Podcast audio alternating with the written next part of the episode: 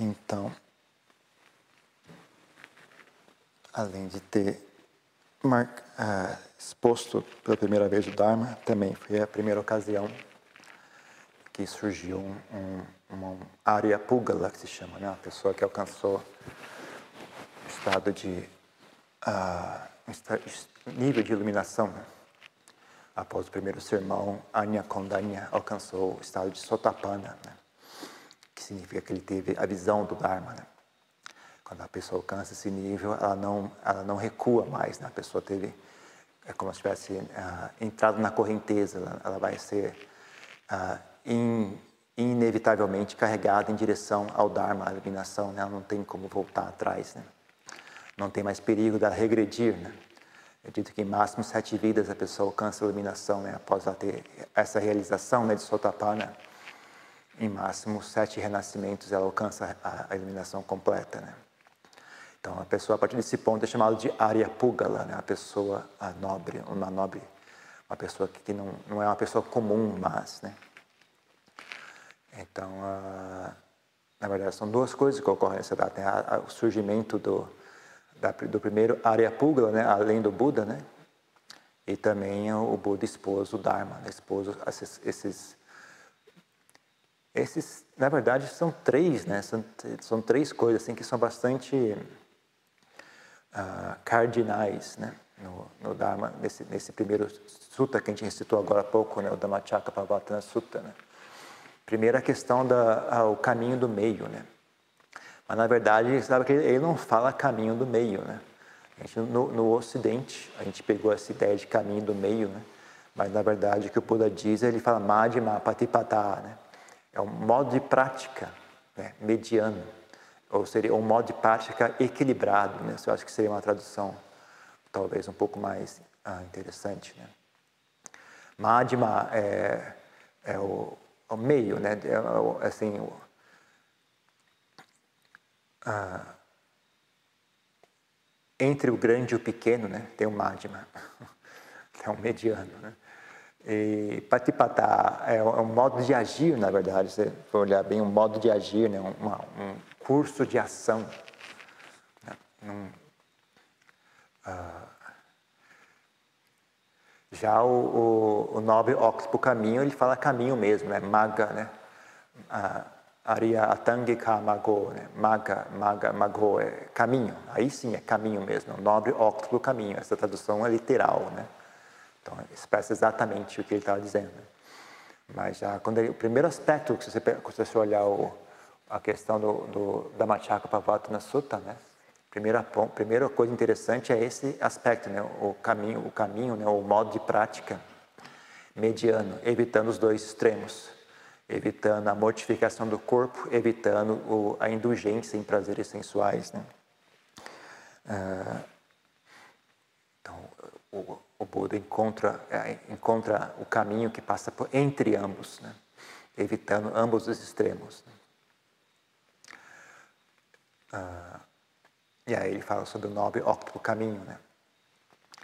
É, e dentro do, do nobre óptimo caminho tem as quatro nobres verdades. Né? Então, aí, essa é a fundação, né? esses três, esses três uh, aspectos, né? Essa, é é, forma a fundação sobre o, o, restante, o que vai vir em seguida, né?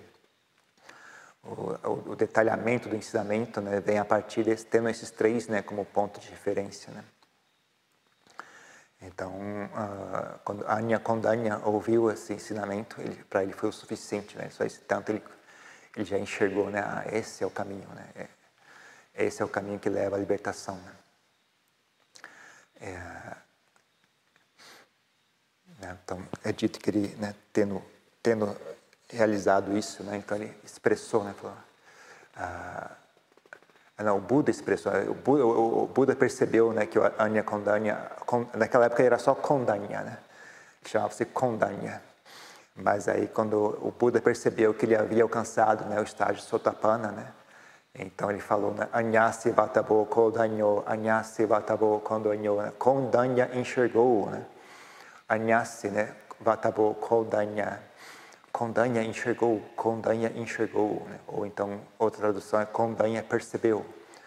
Kondanha entendeu, né? depende como você quer traduzir a palavra. Né? Aí a partir desse ponto ele ficou, chamado, ficou conhecido como Anya Kondanha, né? Kondanha que percebeu, Kondanha que enxergou, né? Então eles deram um apelido para ele de Anya Kondanha, né? um apelido assim meio nobre, né? uma coisa assim. Uma... Acabou fazendo, tornou-se uh, um personagem histórico, né? uma pessoa que uh, foi o primeiro a enxergar o Dharma após o Buda. Né? Uh, Então, nessa data é, comum a gente recitar o Dhammacakkappavattana Sutta, né, como a gente acabou de recitar agora há pouco. Né?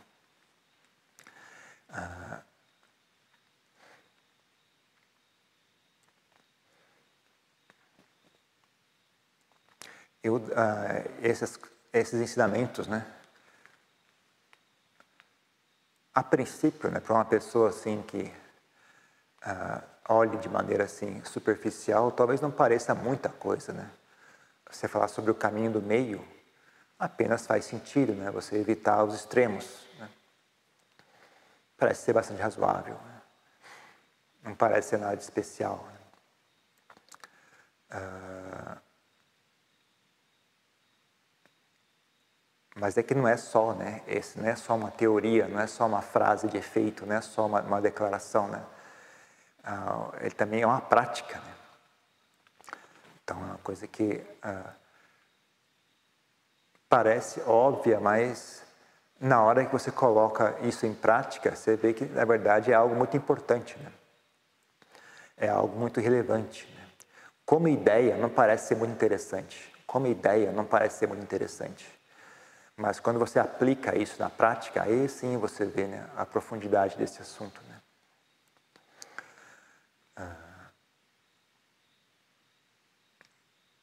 que as pessoas sempre caem nesses dois extremos, né? Ou as pessoas se entregam completamente, né? Aos prazeres sensuais, ou elas tentam, ou elas enxergam o reverso, né? Quando elas percebem.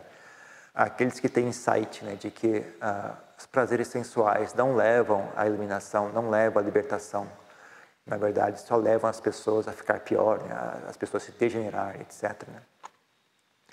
Essas pessoas, então, tentam uma, uma, um approach diferente elas buscam a mortificação do corpo, né?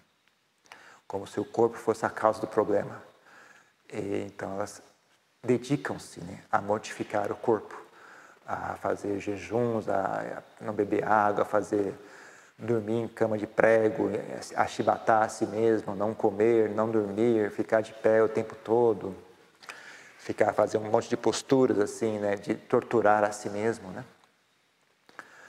Ah, mas isso também não leva à eliminação, né? porque não é o corpo né, o causador desse problema. Né? Mas ainda assim é algo muito tentador né, para as pessoas, porque tanto tem a questão da vaidade, isso atiça a vaidade, mesmo quando a pessoa faz esse tipo de prática ascética, né, a vaidade dela continua aumentando. Né? É uma prática, você vê é, é, até em coisas bobas assim, as pessoas, a gente percebe isso. Né? A pessoa, por exemplo, os mantos, o, as, os montes têm o dever né, de tentar né, uh, usar o manto o máximo possível, né, não, não jogar fora assim à toa, né, você tenta remendar o manto o máximo possível. Né. Aí você percebe, né, alguns, alguns monges remandam, remendam o manto de maneira discreta, né, remenda por dentro, né, para ficar discreto e não chamar a atenção. Outros, mon outros monges remendam o manto de maneira bem para todo mundo ver. Olha aqui meu manto como está remendado. Olha, tá vendo? Olha só aqui, ó todo remendado, eu sou muito acerta, eu sou muito modesto, é incrível a minha modéstia, aí, é, nossa, é absurdo.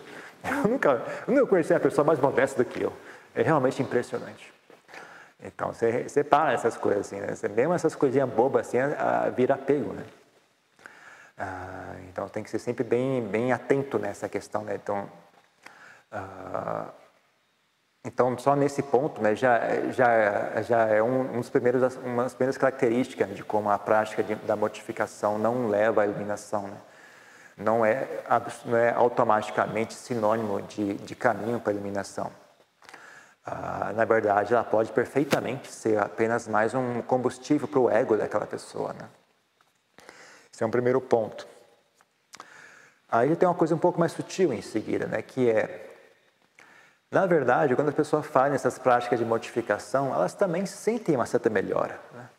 Algumas dessas práticas requer que você tenha uma, uma, uma certa qualidade mental né? que as pessoas em geral não têm. Então você sente, olha, isso aqui é interessante. Né? Isso aqui é algo tem a ver, a pessoa tem a sensação, isso tem a ver com o caminho espiritual. E de fato tem algumas coisas a ver com o caminho espiritual. Então você aprende a se desprender das sensações físicas, você não é mais escravo delas. Você consegue experienciar a, a situações muito desagradáveis, né? E aí você vê que a mente fica calma, né? Uma, uma, uma das, dos métodos para conseguir experienciar, para conseguir a, fazer né, essa mortificação do corpo, né? É você realmente focar na mente, não deixar a mente se agitar. Né? Não importa que sensação o corpo experiencia, a mente continua calma e serena. Né? Você treina a fazer isso, né? você treina a dissociar a mente do corpo, dissociar a mente das sensações físicas. Né? Então, quando você faz isso, você experiencia a mente pacífica e você vê que aquilo tem uma certa qualidade. Né? Então, uh, e realmente tem a ver, né? tem a ver com, com o caminho de prática, né? essa qualidade da mente. Né? Mas aí, mas ainda assim não leva à iluminação, né? porque aí você tem alguns problemas aí, né? Primeiro, você, não, você começa a achar que essa qualidade mental sutil né, e especial vem de agredir a si mesmo. Começou aí o problema. É que nem uma pessoa que tem uma televisão, ele, pra, quando ele dá um chute na televisão, a, a imagem melhora. Aí ele fica chutando a televisão. Né? É, o, o jeito para melhorar a imagem é dar um chute. Aí fica ali chutando a televisão, né? em vez de consertar a televisão e fazer a coisa direito, né? aprender a sintonizar aquilo, porque aquilo funciona, sabe? Se você fizer bem feito, ela funciona. Mas aí a pessoa descobre que chutando melhora, então o que ele faz é isso, né? Passa a vida inteira chutando a televisão. Né? Então aqui é a mesma coisa, né? A pessoa fica agredindo a si mesma para poder experienciar aquele bem-estar. Né? Isso não leva à iluminação, né? Isso na verdade é, é, é, é muito parecido com vira, vira uma dinâmica de uma pessoa drogada, né? acaba virando uma dinâmica de uma pessoa viciada numa sensação. Né? Mas é claro, é então, de novo, né, volta para o ego, né? volta novamente para a questão do ego. Né? E associado a isso, né, a outra questão que eu falei anteriormente não passa. Né? Então, além da pessoa ficar viciada nessa sensação, ainda tem a vaidade. Né? As pessoas também elogiam a pequena, olha como esse cara é, ele é muito austero, incrível, olha só como esses monges moram, uma coisa tão austera, eles são muito bacanas mesmo. Então você fica famoso, ganha reputação, as pessoas te elogiam.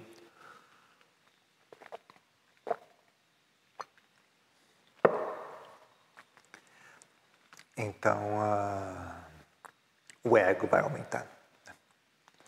Tanto a vaidade que vem da, dos elogios e da fama e da reputação que você alcança graças a esse tipo de prática quanto como a sua percepção né, de eu sou melhor do que os outros também aumenta o ego. E além disso, né, a, tem essa questão, né, mesmo que você tenha algum progresso com, espiritual nesse sentido, né, de aprender a firmar a mente, aprender a dissociar a mente das sensações, aprender a pacificar a mente, ainda assim aquilo acaba virando, revertendo e virando mais um apego apenas. Né? além de uma prática muito burra, né? Você fica ali uh, eh, para conseguir experienciar bem-estar, você agride o corpo, né? Que nem você ficar chutando a televisão, né? Não é assim que se faz as coisas, né? não, não, isso não leva, né? Só, só vai até aí essa prática, né? Quando você pratica assim, só vai até esse ponto, não vai mais longe do que isso, né? Porque não tem sabedoria, né? Não há um aspecto de sabedoria, né? Há um, há um aspecto de sabedoria só no nível de você saber que existe um nível da mente que é pacífico, né, que não depende do corpo. Né? Até aí você tem sabedoria, né? mas não chega, não leva à iluminação. Né? Ainda a identificação, né? eu sou essa mente. Talvez a pessoa consiga ter o um insight, né? esse corpo não sou eu. Né? Mas ela não percebe, né? essa mente não sou eu, essa mente, justamente o contrário, né? Que ela acaba chegando à conclusão, né? Esse é meu verdadeiro eu. Essa mente sou, é o meu verdadeiro eu. Então cai de novo, né? O mesmo erro, né? Apenas num nível diferente, mas é o mesmo erro, né? Então a prática de, da mortificação do corpo não leva à iluminação. Né? E aí tem mais um nível ainda, né? isso vai um pouquinho mais sutil ainda. Né? De acordo com o que o Buda ensina, né? o caminho que leva à iluminação é o nobre caminho óctuplo. Né? Um dos aspectos do nobre caminho óctuplo né? é a sama samadhi, né? concentração correta. E não só isso, né? você prestar atenção em todos os outros aspectos do nobre óctuplo caminho, né? fala correta, intenção correta, esforço correto, sati correta, todos eles, hum, todos eles requerem né, que você é, pare do princípio, né, que você tem um corpo relativamente saudável. Né? Então, você vai, esforço correto, modo de vida correta, fala correta. Né? Por exemplo, uma pessoa, eu não quero dizer mentiras, já sei o que eu vou fazer, eu vou cortar minhas cordas vocais, eu não quero agredir ninguém pela fala, então eu vou, vou ficar mudo eu vou arrancar minhas, eu vou, sei lá, fazer alguma coisa para ficar mudo, né? Ou então eu vou fazer um voto vitalício de silêncio, jamais vou falar novamente. Né? Isso em outras, outras tradições espirituais é visto como, às vezes, elogiável, né? Mas o budismo, não, isso não é elogiável, isso não é fala correta. Você apenas evitou o problema. Né? A fala correta é você usa a fala de maneira correta. Isso é que é a fala correta. Né? Quando os, ele, Buda proibiu os monges de fazer votos de silêncio né? completo. É, ele criticou duramente, né? uma certa ocasião, um grupo de monges fez voto de silêncio, né? fizeram, fizeram um acordo né? durante o período de chuvas, durante os três meses das monções, ninguém vai falar nada, completo silêncio. Quando o Buda ficou sabendo, foi lá, deu uma bronca forte nos monges, deu uma bronca, meio xingou e falou assim, vocês achando que estão sendo, passando o Vassa, né, o período de chuva, como sábios, vocês estão passando o Vassa como estúpidos, como, como burros. Né? Não, é, não é, isso não é correto. Né? O correto é uh, você, quando chega o momento de falar alguma coisa, você fala, você fala de maneira útil, fala de maneira atenta, de maneira sábia, né? de maneira correta. Fala sobre o Dharma. Né? Não, você não, não se reúne com os outros para falar sobre besteira, falar sobre coisas mundanas. Você se reúne com os demais e fala de, tanto com sabedoria, mas também o assunto que você discute, né? Você discute o Dharma, né? Então essa é uma, uma forma correta de falar, né? Isso que seria a forma correta de vocês usarem a fala, né? mas você não falar nunca, né? É uma, não é não é não é elogiado pelo Buda, é criticado pelo Buda esse tipo de coisa. Então todos esses esses aspectos do nobre óctuplo caminho, né? parte do, do princípio né, que você tem um corpo e esse corpo funciona né, relativamente bem, né, que o corpo de ninguém funciona bem, bem mesmo. Né. Todo corpo é sempre uma coisa muito precária, né, está sempre caindo aos pedaços, mesmo que ele funcione bem, é só um período curto, né, daqui a pouquinho ele começa a dar problema também. Né. Então, uh, então, principalmente no que chama sama samadhi, né, concentração correta, samadhi correto, né, ah, o corpo tem que ter uma certa bem-estar. Né? Então, uh, esse foi um insight que o Buda teve, né? logo antes de alcançar a iluminação. Né? Ele, tava, ele vinha praticando austeridades durante muito tempo. Então, ele muito, o corpo dele está muito, muito judiado, muito de, de, de, de, delepidado, depilado, sei lá como chama. Dilapidated, em inglês eles falam. Uh, muito cansado, né? muito gasto, sem energia. Aí, aí ele percebeu, né? Para eu, eu, conseguir alcançar samadhi, eu preciso alimentar esse corpo, né? E aí ele foi lá e aceitou uma doação, né? De arroz cozinhado no leite, né? misturado com outras ervas, né? E temperos, não, arroz cozinhado. E comeu aquele arroz, né? E aí quando os, os, os amigos deles, outros, os outros ascetas, né?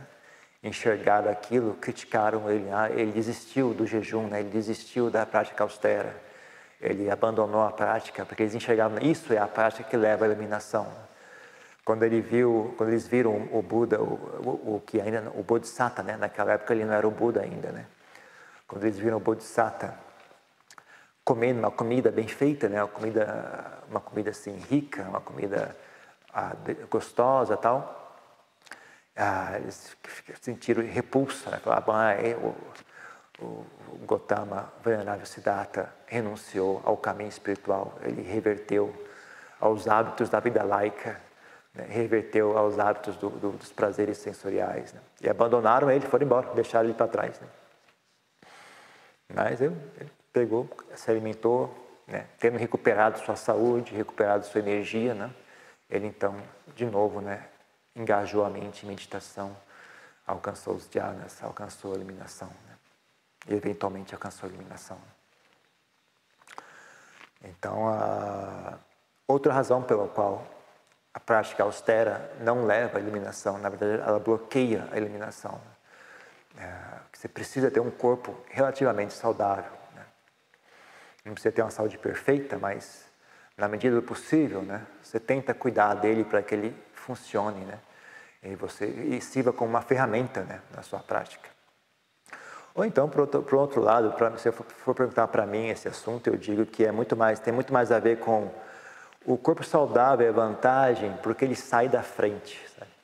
Não é nem uma questão, o corpo saudável é a causa para que você consiga alcançar samadhi, por exemplo. Né? Samadhi não, não, não depende do corpo especificamente. É um fenômeno da mente. Né?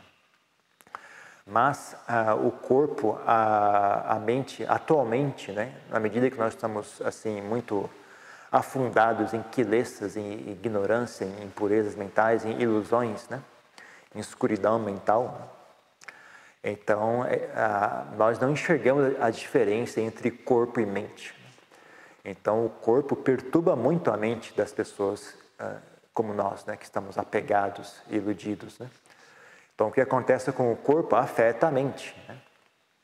Então, te teoricamente, tecnicamente, o correto seria: bom, você dissocia o corpo da mente, pronto, está resolvido o problema. O corpo não afeta mais a mente. Se você dissocia um do outro, né? aprende a separar um do outro, então está resolvido o problema. Na teoria isso é muito bom, muito bacana, mas na prática, né, quem é que consegue, quem é que tem esse insight? Né? Ninguém tem esse insight no começo. Né? Pode ser que um dia a nossa prática culmine num insight como esse, mas atualmente não é a situação.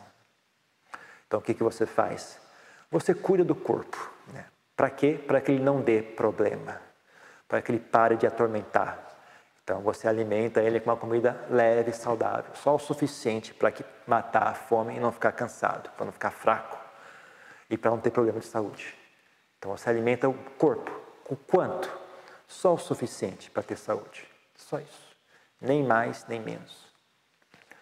Né? Você lava o corpo. O quanto que você lava o corpo? O quanto que for apropriado lavar o corpo. Né?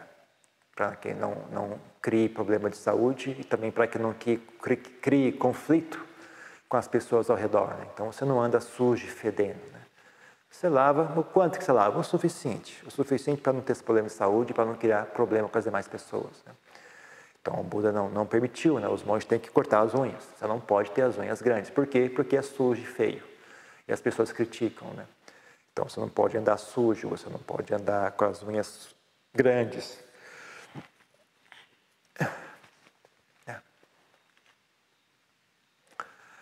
Ah, naquela época, por exemplo, as pessoas não tomavam muito banho, né? Então, uh, e tomar, tomar banho frequentemente era visto como algo assim, uma coisa de uma diversão, né? Então, Buda ah, inicialmente pôs limites em quantas vezes você podia tomar banho.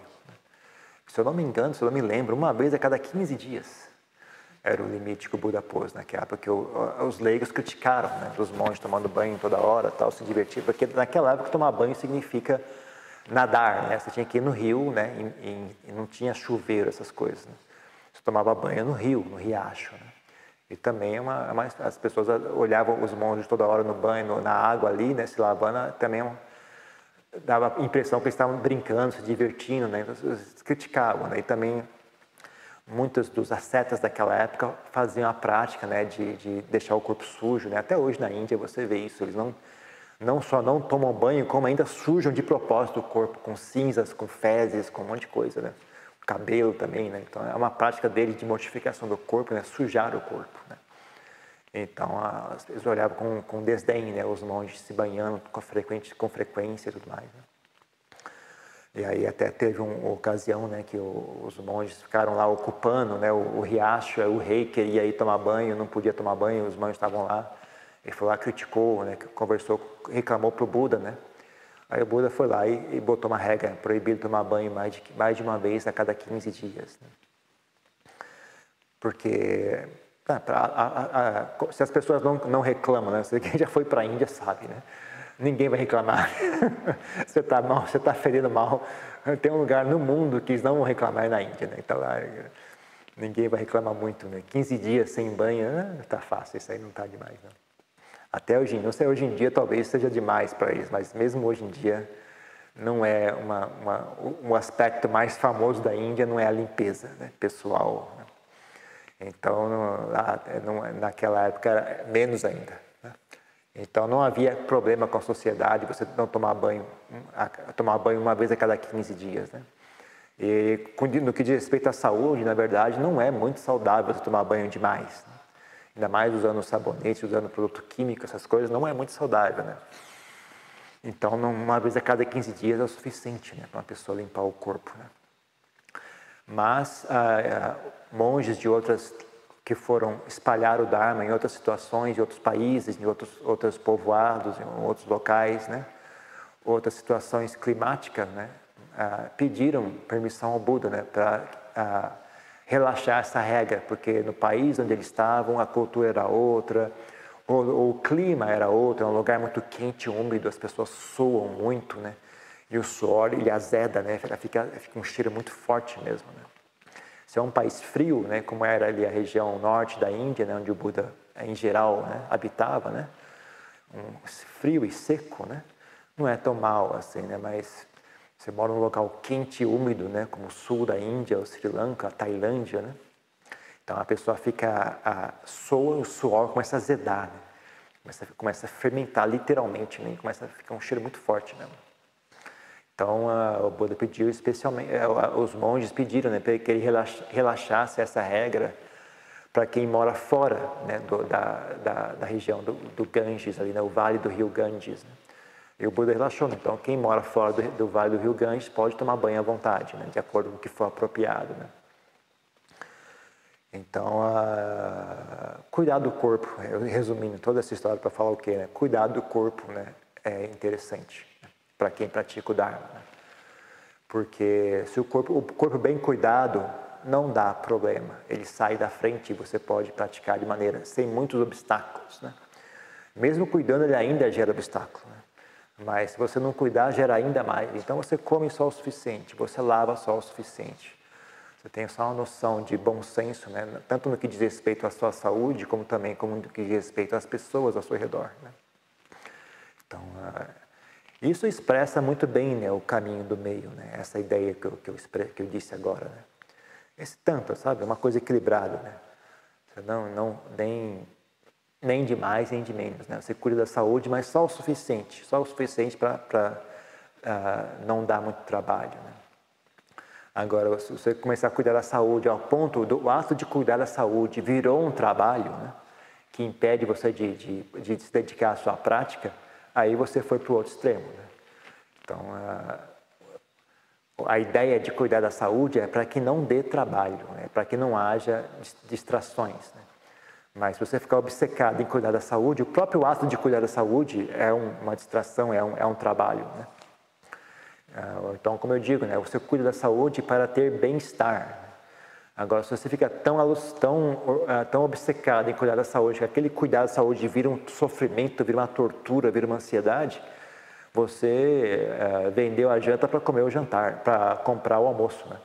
Vendeu a janta para comprar o almoço. Né? Você, Cuidar da saúde era para o propósito do bem-estar. Mas se cuidar da saúde vira uma tormenta, né, um, um, um assunto que preocupa você o tempo todo, para que fazer isso? Você, né, entre a doença e essa ansiedade, toda essa preocupação, qual será que é pior? Né?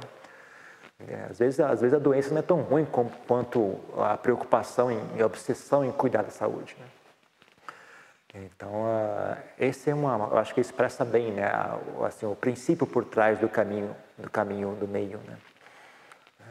Em geral, até porque como é, ficou tão tão tão fixo né, expressão, né, caminho do meio que eu também nem tento, né, falar modo de prática mediano, que ninguém, o que está falando, modo de prática mediano.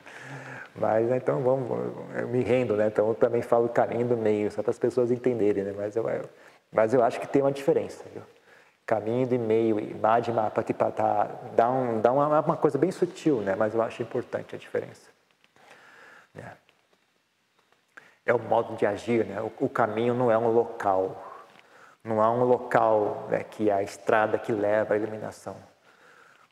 É uma coisa sua, né? é você, o que você faz. Né? Ali que está, é aquilo que leva à iluminação. Né? É uma ação sua, não é um caminho que você chega até um local e você segue o caminho. Né? É, uma, é uma prática, é um modo de agir, né? é uma conduta. Né? Madhima, Madhima Patipata. Né? Uma diferença sutil, né? Vai falar, ah, na prática não tem diferença. Não tem diferença na prática, mas tem. Tem sim. Porque esse tipo de coisa também acumula, né? Você vai, uma pequena distorção aqui, uma pequena distorção, mais uma, mais uma, mais uma, mais uma, no final, você acaba com o budismo que não tem nada a ver com o que o Buda ensinou. Né? Se quiser estudar esse assunto, é só olhar um pouco as demais tradições budistas né? e comparar o que, que o Buda diz o que, é que essas pessoas estão fazendo. Né? Às vezes é exatamente o oposto. Né? Ah, e aí eles falam, não, mas nós, nós, agimos assim que nós avançamos com a prática. Porque a nossa prática melhorou, né? Então, a nossa prática melhorou, então a gente começou a... É, esse é um, é um avanço do Dharma, né? Hum, será que é mesmo? Será que é um avanço? Será que é um retrocesso? Né? Quem sabe? Quem sabe? Então, a... então é isso, né? Hoje é o, é o dia da celebração do Dhammachakra Pavatana Sutta, né? Então, gente fala bastante das quatro nobres verdades, a gente fala bastante do nobre caminho óctuplo, né? Os, os, diferentes aspectos do caminho óctuplo são bem explicados e conversados a respeito, né? Mas esse, esse, essa questão do, do, caminho, o dito caminho do meio também é bem interessante, né? Então eu falei sobre a, a prática da mortificação, né? De por que, que ela é um obstáculo para a iluminação. A, a prática da, do deleite, né? Nos prazeres sensuais é meio que óbvio, né? ah, apenas atiça o ego de todas as maneiras possíveis, né? Gera apego, gera apego ao corpo. Ah, nem nem o, aquilo que o, a pessoa que, que tem a mortificação do corpo, que pratica a mortificação do corpo alcança, né? que a pessoa consegue ter um insight um pouquinho mais profundo com relação à mente, né? a diferença entre mente e corpo, consegue levar a mente né? a um estado de paz, né? um estado de elevação, uma certa elevação espiritual, né? isso já não está presente né, no, no caminho da, do, da indulgência dos prazeres sensuais. Né? Quanto mais você indulge, indulge a si mesmo nos prazeres sensuais, mais a sua mente afunda no apego ao corpo, mais ela, e, e quanto mais ela está apegada ao corpo, menos paz ela é capaz de experienciar, porque o corpo não é pacífico, o corpo não é estável, o corpo não é garantido, né? ele é frágil e é uma coisa que está sempre pulsando, movendo, coçando, ah, doendo, ah, com fome, com sede, com frio, sabe? É um, é um assunto constante, né? Quanto mais você sente prazer no corpo, mais você se identifica com o corpo, mais a sua mente fica agitada, né? E aí, fora os diferentes né, níveis de vaidade, né, beleza física, força física, posses materiais. ah, é isso aí, todo mundo conhece muito bem isso, eu não preciso falar muito a respeito disso. Né? Então, também, também não leva à iluminação. Ah, então isso não precisa de muita explicação a respeito, né? Mas com relação à, à mortificação do corpo, né? Mesmo as pessoas que têm interesse ah, na prática espiritual, muitas vezes não percebem, né? Aonde que isso é um obstáculo, né? Então, é uma coisa que vale a pena conversar um pouco a respeito, né? A única coisa que tem né, no caminho da indulgência nos prazeres sensoriais é você pode alcançar uma paz temporária, né? Quando indulgir em prazeres sensuais, você pode talvez uh, aliviar um pouco o sofrimento da mente, né? Mas né, alguns instantes apenas de bem-estar, né? Logo em seguida, né, os desejos começam, continuam, voltam a atormentar o corpo volta a atormentar, nossa, não consigo falar português hoje, atormentar, o, volto, o, vo, o, volto, o corpo volta a atormentar, né? Por mais que você, sabe, você use uma droga que manda você para um, um estado de êxtase completo e absoluto, dura no máximo meia hora, meia hora, duas horas, uma hora, duas horas, aí aquilo volta, aí volta pior do que estava antes, né? porque aí você, você bagunçou completamente o equilíbrio químico, biológico do seu corpo. Né? Aí agora você tá a, a mente, o corpo não sabe mais existir de maneira correta, você bagunçou tudo, ele não tem mais ponto de referência, né? do que é apropriado ou não, os hormônios bagunçam todos, a serotina, como é que chama, serotona, como é que chama aquele negócio todo, bagunça tudo, né? O corpo não sabe mais fazer direito, né? Uma coisa que era normal agora virou, não tem mais, como é que faz isso? Não sei fazer isso. O corpo fica incompetente. Né?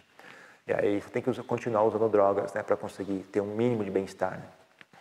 Não é nem mais questão de alcançar um estado de êxtase, é mais uma questão de apenas não ficar completamente miserável. Né? É só uma questão de não ficar. E ainda assim não funciona.